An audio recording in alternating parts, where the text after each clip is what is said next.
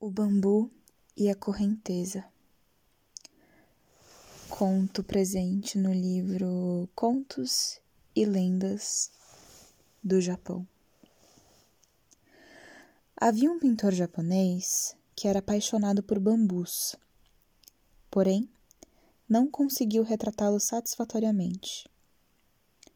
Um dia foi a um templo zen em Kyoto procurar conselho de um mestre e este lhe disse: Se queres pintar um bambu, torna-te também um bambu. O pintor pensou, pensou e não conseguiu entender o que o mestre Zen quis dizer com aquelas palavras. Como achou que era antiético voltar ao templo para perguntar o significado da frase, resolveu visitar um outro mosteiro, também em Kyoto. Lá chegando, o pintor foi recebido pelo mago Chamon e perguntou a este o significado da frase. Se queres pintar um bambu, torna-te também um bambu. O mago respondeu contando a seguinte história. Certa ocasião, um bêbado caiu acidentalmente nas terríveis corredeiras de um rio que levava a uma alta e perigosa cascata.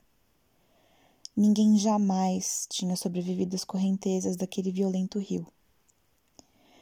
Completamente embriagado, o homem boiava sem saber direito o que estava acontecendo.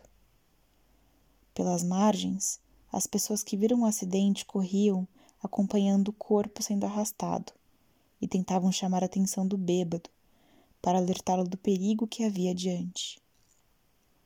Mas, milagrosamente, ele saiu são e salvo, quando a própria correnteza o despejou na margem em uma curva do rio. As pessoas que testemunharam o trágico ocorrido e um final feliz não entenderam como o homem tinha conseguido safar de um perigo mortal, sem sequer lutar para se salvar. Na verdade, o homem se acomodou à água, não tentou lutar contra ela. Sem pensar, sem racionalizar, ele permitiu que a água o envolvesse. Mergulhando na correnteza, conseguiu sair dela. Assim, como, assim foi como conseguiu sobreviver.